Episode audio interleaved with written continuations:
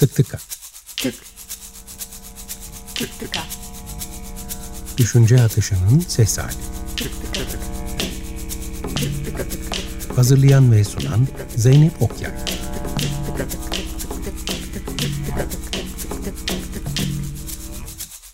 Tık tıka.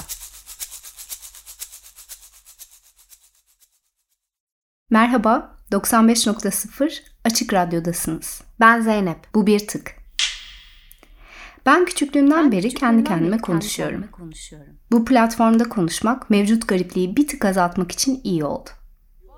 Mesela izlediğim bir röportajda verilen cevabı beğenmemişsem televizyon sessize alıp kendi cevabımı veririm. Eskiden eve dergi alırdık. Son sayfalarında bir ünlüyle röportajlar yayınlanırdı. Hep kendi cevaplarımla doldururdum onları. Sonunda bugün bu ufak tefek deliliklerimi başka bir formata dönüştürebileceğim bir platform yaratabildim. Umarım. İsmi Tık Tıka. Geçen yıl Osmanlıca sözlükte gördüğüm ve beni heyecanlandıran bir terim bu. İki taşın birbirine değdiği anda çıkan sese veriliyor. Projenin logosunu Selin ile konuşurken birbirinin içine geçmiş ve form değiştirmiş taşlar düşündük. Birbirleriyle tık tıka, birbirlerini değiştirmeye izin vermişlerdi. Diğer taraftan hala bir önceki hallerine sınırları görülüyor. Özlerini koruyorlar. Kendimizi çok açık fikirli sanırken kullandığımız kelimelere yenildiğimizi düşünüyorum. Bu fikir beni nasıl oldu da buldu? Ağzıma yapıştı diyor musunuz siz de? Sadece konuşmak için değil, konuştuğunu geri dönüp dinlemek ve ona bir mesafe almak için. Bu kaydın benim için bir diğer önemi burada. Tık tıka düşünce akışının sesli hali diyebiliriz. Konuşmaların konusu her şey olabilir. Bu konuşmalar herkese yapılabilir. Yalnız da. Konuşmalar bazen monologlar ile ilerliyor. Tek başlarına birer tıklar. Diyaloglar ise tık tıka olarak kuruluyor. İki veya daha fazla kişi bir mekanda buluşuyor, deneyim ve fikirlerini paylaşıyorlar. Birbirine değen iki taş düşünün. Temasları bir kıvılcımla sonuçlanabilir, bir parçalanmaya neden olabilir, yeni ikilikler yaratabilirler. Tık tıka ses kaydı ve jingle'ı Ali Uygur Erol'a, logo ve görseller ise Selin Ati'ye ait. Konuşmalar iki haftada bir, ortalama 25 dakika sürecek. Tıktıka.net'te de tüm bölümlere ulaşabilirsiniz. Bana önerilerle gelebilir, yorumlarınızı paylaşabilirsiniz. Bu uzun bir tık olacak. Ben küçüklüğümden beri kendi kendime konuşuyorum. Evet, yalnız kaldığımda fırsatı hiç kaçırmam. Şimdi sizin dinliyor oluşunuz bir garip hissettiriyor ama aynı zamanda güzel. Ben de zaten kendimi hep kalabalıkları konuşurken hayal ederdim. Ortada pek bir konu yokken söylediğim cümleler var. Zaman zaman oynadığım roller var. Çok ünlü bir rock yıldızı oluyorum veya dünya lideri oluyorum falan. Adım hep Zeynep Okyay ama o konuda ısrarcıyım. Şimdi tabii bu kayıt biraz sahte. Çünkü onlar bayağı spontan gelişiyor. Bunda ise ne kadar doğaçlama da olsa kafamda bir akış oluştu. Bu programı tık tıkayı oluştururken o kadar konseptleştirdim ki iki yıl başlayamadım. Bunu çok yapıyorum ben. Mesleki deformasyon galiba. Her aşamayı tanımlayıp projelendiriyorum. Valizimi Excel'le yapıyorum ya. Sonrasında hayat karşıma başka şeyler çıkarıyor ve ben afallıyorum. Sonra da kendi koyduğum kuralları kendi kendime yıkıyorum işte. Tıklar bir 5 dakikalık ses kayıtlarıdır. Bu kayıt ise çok daha uzun sürecek.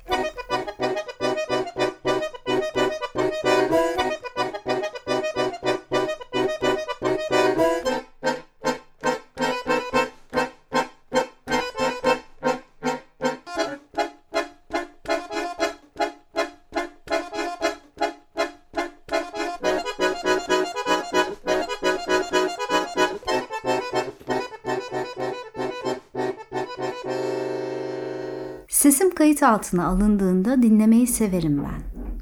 Bazıları ürker, dayanamaz sesini duymaya. Ben bayılırım. Tüm doğrularımı dinlerken yaptığım tüm yanlış anlatımları, eksikleri, ığları, ağları duymak acı gelse de iyi gelir. Kendimle ilgili çok şey öğreniyorum kendimi dinlerken. Mesela daha konuşmaya yeni başlamışken ilk cümlede aslında diye başlamam. Nedendir bu asıl olanı konuşma ihtiyacı? Daha cümleye yeni başlamıştık halbuki. Bağlaçla neyi bağlamaya çalışıyorum gerçekliğime? Ya da hayır ama. Bu iki kelimeden vazgeçebilmek için nasıl bir çaba harcadım bir bilseniz. Kabul etmeye direnme. Beni ele geçiremeyeceksiniz. Çoğu zaman da hayır amalar sonrasında söylediklerim karşımdakinin söyledikleriyle aynı üstelik. Yani hayır ama evet değil mi de olabilirdi. Bu öğretilmiş bir hayır mı? Kadınlar hayır demeyi bilmiyor. Hayır hayır demek. No means no. Şimdi bu agresif öğrenmişliği nasıl şiddetsiz iletişime çevireceğiz? İşte bu da bir mesele bana kalırsa.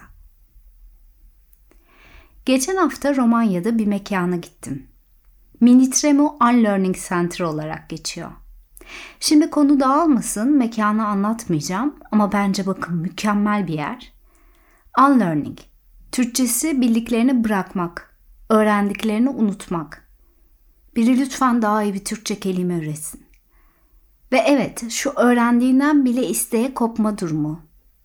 Cinsiyet zamirlerinden deyi, demi öğrenirken mesela ben çok zorlandım. Queer arkadaşlarımın kendilerinden bahsederken kullanılmasını istedikleri İngilizce zamir, them. Ama insan öğreniyor. Sadece çok emek, çok zaman gerekebiliyor. Mesela ilkokulda sayıları öğrenirken de ben çok zorlanmıştım. Evet, sayılar 0, 1, 2, 3, 4, 5 diye gidiyor bir sonraki sene bir de eksi 1, eksi 2, eksi 3, eksi 4. Bir sonraki sene 4'te 1, 8'de 3. Baştan birileri deseydi ki sayılar sonsuzdur. Aşama aşama öğreneceğiz. Her şey daha kolay olmaz mıydı? Bize dediler ki ya erkeksin ya kadın. Şimdi düşününce ben Türkiye'li demeyi de, yazık dememeyi de, Kızcağız lafını hayatımdan çıkarmayı da çok uzun uğraşlar sonunda öğrendim. Bazen insanlar bu uğraşların hiçbir şey ifade etmediğini, bu siyaseten doğrucu yaklaşımın onlara bir şey ifade etmediğini ve bunu yapmak istemediklerini söylüyorlar. Halbuki bence olay hiç de benimle ilgili değil. Olay karşımdakiyle ilgili. Azıcık saygı bazı şeyleri kendiliğinden çözer gibi.''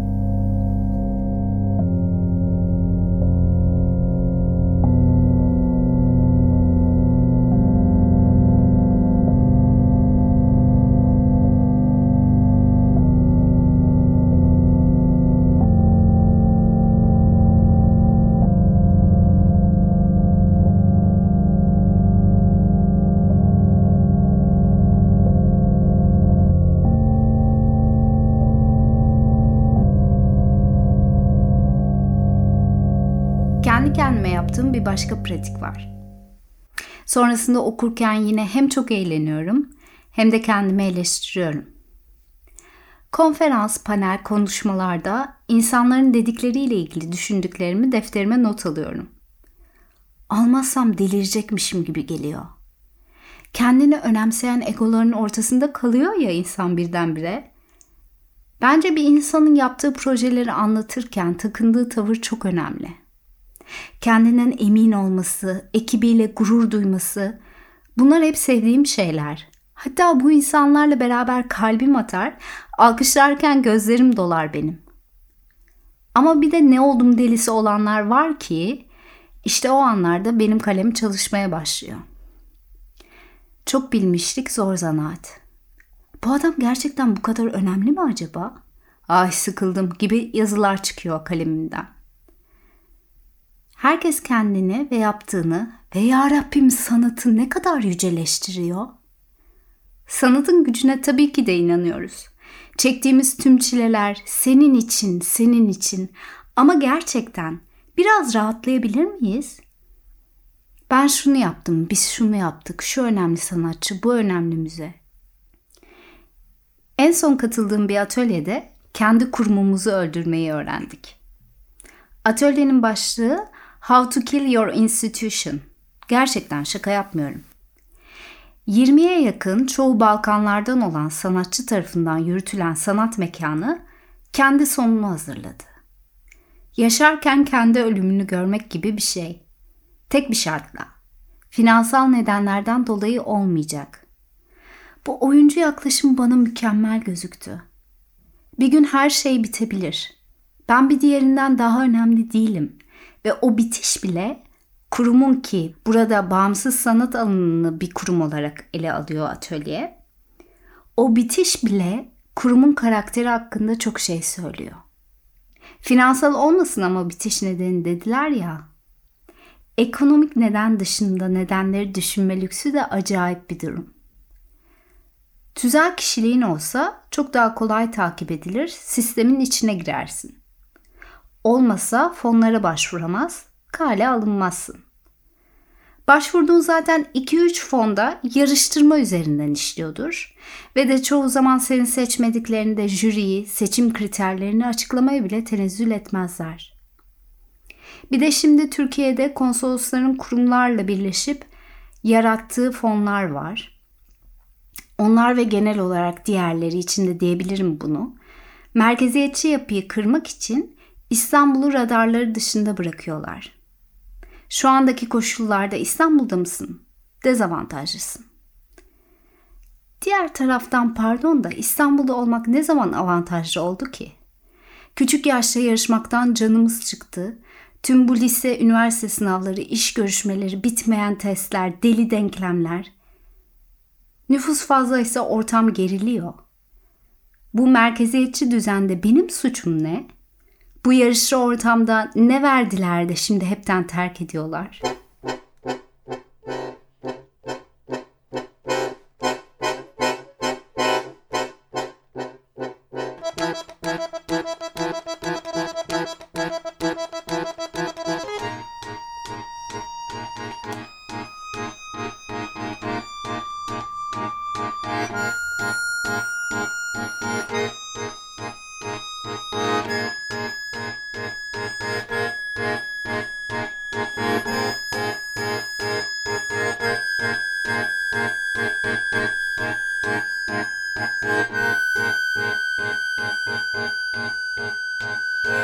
Kendi kendime yaptığım bir şey daha var. Bir şey yazdığımda mesela bir de kaydedip dinlemeyi seviyorum. Okuma tiyatrosu gibi bir şey. Şunun gibi.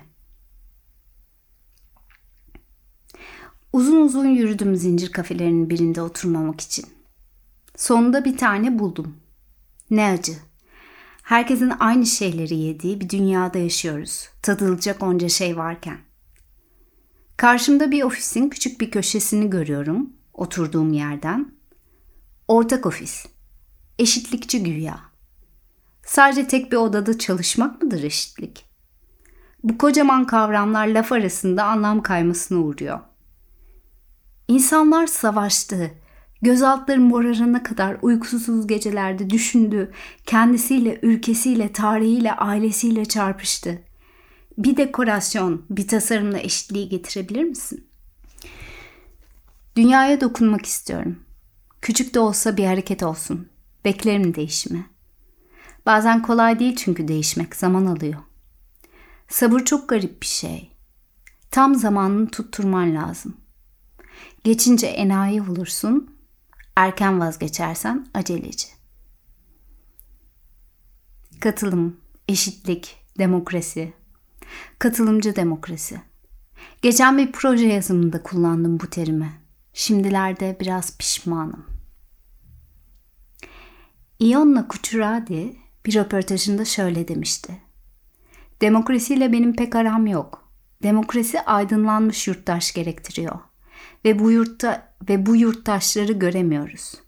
İleri denen ülkelerde de göremiyoruz. Parmaklar konuşuyor. Peki bu sözleri bilen, duyan ve aynı fikirde olan ben neden gidip de oraya katılımcı demokrasi yazdım? Hatta bunu yazdıktan sonra kelimelerin oraya pek de yakıştığını, ay çok güzel duyulduğunu düşündüm acaba. Bu proje yazılımları bize hep öğrenilmiş aynı cümleler kurmaya mı yönlendiriyor? Sonunda kimsenin tam olarak ne yaptığını anlayamadığımız bir ortam. Sanki herkes aynı işi yapıyor. Hepimiz mi katılımcı demokrasi için çalışıyoruz? Vay be ne güzel. Hayır gerçekten çalışıyoruz belki ama bu kavram çok büyük değil mi? Ayrıca bu çalışmaların yolu yordamı ne ola ki?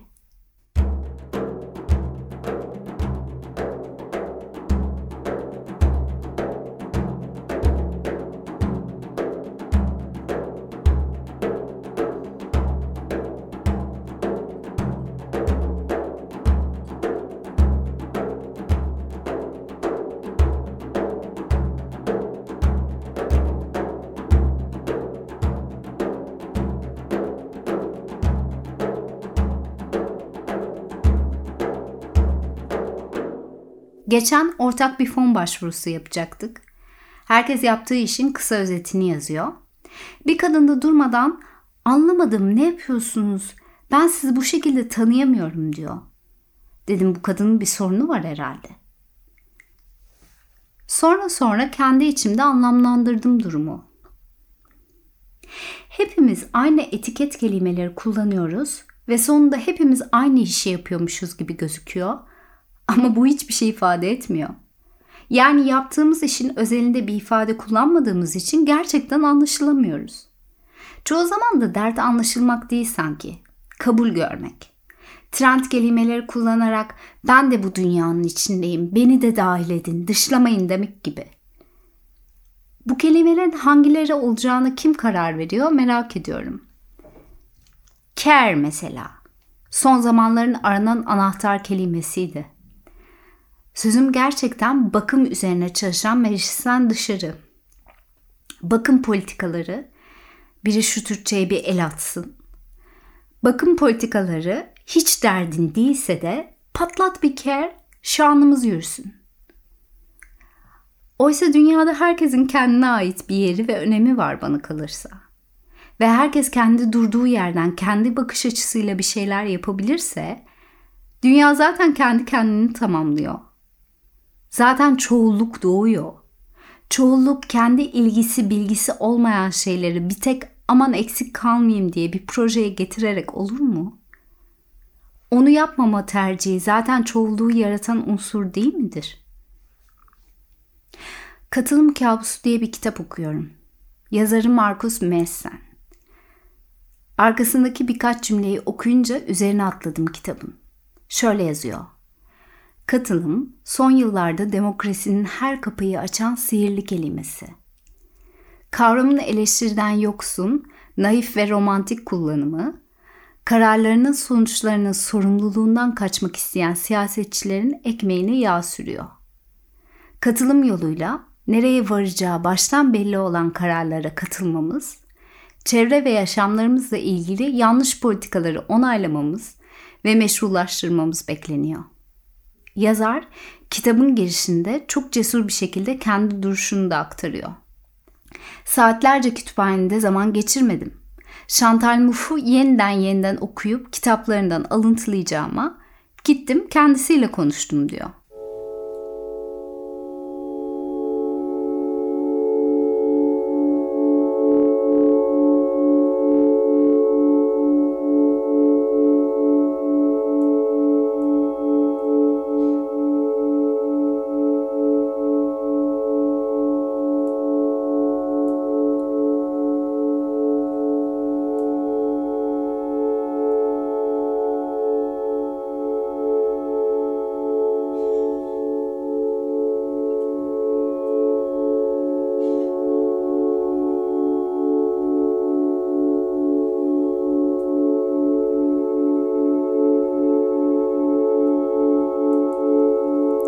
Aldığım felsefe eğitiminde her düşünüre ilah gibi davranılıyordu oysa. Belki çoğu öldü ve artık bizimle konuşamadıkları içindir. Tanrı gibi. Sen onunla konuşursun, o seninle konuşmaz ya. Umberto Eco şöyle demişti. Düşüncelerinizi sahiplenin. Tabii ki birileri sizden önce bunu düşündü. Ama bu durum onların sizin düşünceleriniz olmadığı anlamına gelmez. Referans vermekten kendi düşüncemi unuttuğum çok oluyor. Bugünün düşünürlerine ise çağın içinde bu kadar hızlı ulaşmak sarsıcı bir deneyim. Bu dijital ortam garip bir alan sunuyor gerçekten. Birdenbire karşınızda Chomsky ya da Nancy'yi bulabiliyorsunuz. Nancy geçenlerde öldü ama soru yöneltebiliyorsunuz. Judith Butler bir konuşuyor, binlerce insan etkinliğe katılacağını bildiriyor. Acaba gerçekten kaç kişi can kulağıyla dinliyor? Kaç kişi anlıyor? Dijital ortamın seyircisi nasıl bir seyirci? Herkes mi opera izliyor? Sorun sadece erişilebilirlik miymiş? Yıllar geçti, Zoom toplantıları hayatımızın bir parçası haline geldi. Herkesin ya konuştuğu ya dinlediği ama çoğu zaman birlikte hiçbir şey yapmadığı bu konuşmalar sizce de yormadı mı? Başta eğlenceli gibiydi. Hiç tanımadığım insanların evlerine gider gibiydim. Kamera önünden kedi köpek geçince keyfim yerine geliyor. Hatta kahkaha falan atıyordum. Arkadan çocuk, sevgili, koca, ev arkadaşları geçerken karşımdakinin hayatına bir BBG evi misali voyeur kıvamında dahil oluyordum. Hoşuma gidiyordu açıkçası. Şimdi sıkıcı geliyor. Arka fonda hep kütüphaneler varmış gibi. O kitaplar üstüme üstüme geliyor. İşin komiği benim de arkamda kütüphane gözüküyor kamerayı açtığımda. O kadar sıkıcı geçiyor ki konuşmalar. Arada zorla salondan kedimi alıp kamera önünden geçiriyorum. 2-3 kişi görürse keyfimiz yerine gelir belki.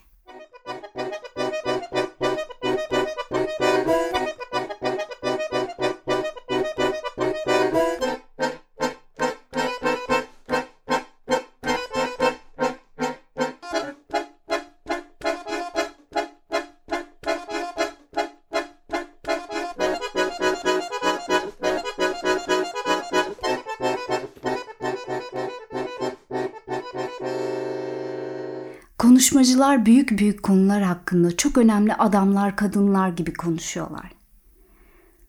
Bunca önemli konuyu alıp bilirkişi kıvamında takılıyor hepsi. Herkesler birer keynote. Halbuki haber mısın dediği gibi korona sürecinde tam da kimsenin hiçbir şey bilmediği bir zamandan geçtik ve o mükemmel zamanda yepyeni bir yapı kurabilirdik belki de. Ama o dikey eğitim, kökleşmiş kokuşmuş hiyerarşi yine bizi buldu. Öğretmen ve öğrenci kıvamında birçok konuşma bugün yine. Zamanla kameralar da kapandı. Geçenlerde bir baktım bir benimkisi açık bir de konuşmacılarınki. Kimse çok da önem verip sana dikkat etmezken sanırım şu anda izleniyorum duygusuna kapılıp da yüz göz hareketi yapmak, elini kolunu nereye koyacağını bilememek. Bir havalara giriyorum çok komik. Ben mimikli insanım elim kolum durmaz ki benim konuşurken. Dediğim gibi konuşmacılar ve ben kameralarımız açık zoom'dayız. Diğer 60 kamerası ve sesi kapalı kişiyle beraber soruları dinlerken yine cevap verecekmiş havasına bürünüyorum. Kendimi kamerada gördüm. Dedim bu ne tripler böyle ya? Beni tanımayanlar kıza bak şekilden şekile girecek diye korkuyla 61. kişi olarak kapattım kameramı. Ve işte ben de artık pasif bir dinleyiciyim. Ne yüzümü görürsünüz, ne sesimi duyarsınız. Soru sorar mıyım bilinmez. Çünkü belki de sizi dinlemiyorumdur bile. O kadar da makyaj yapmıştım.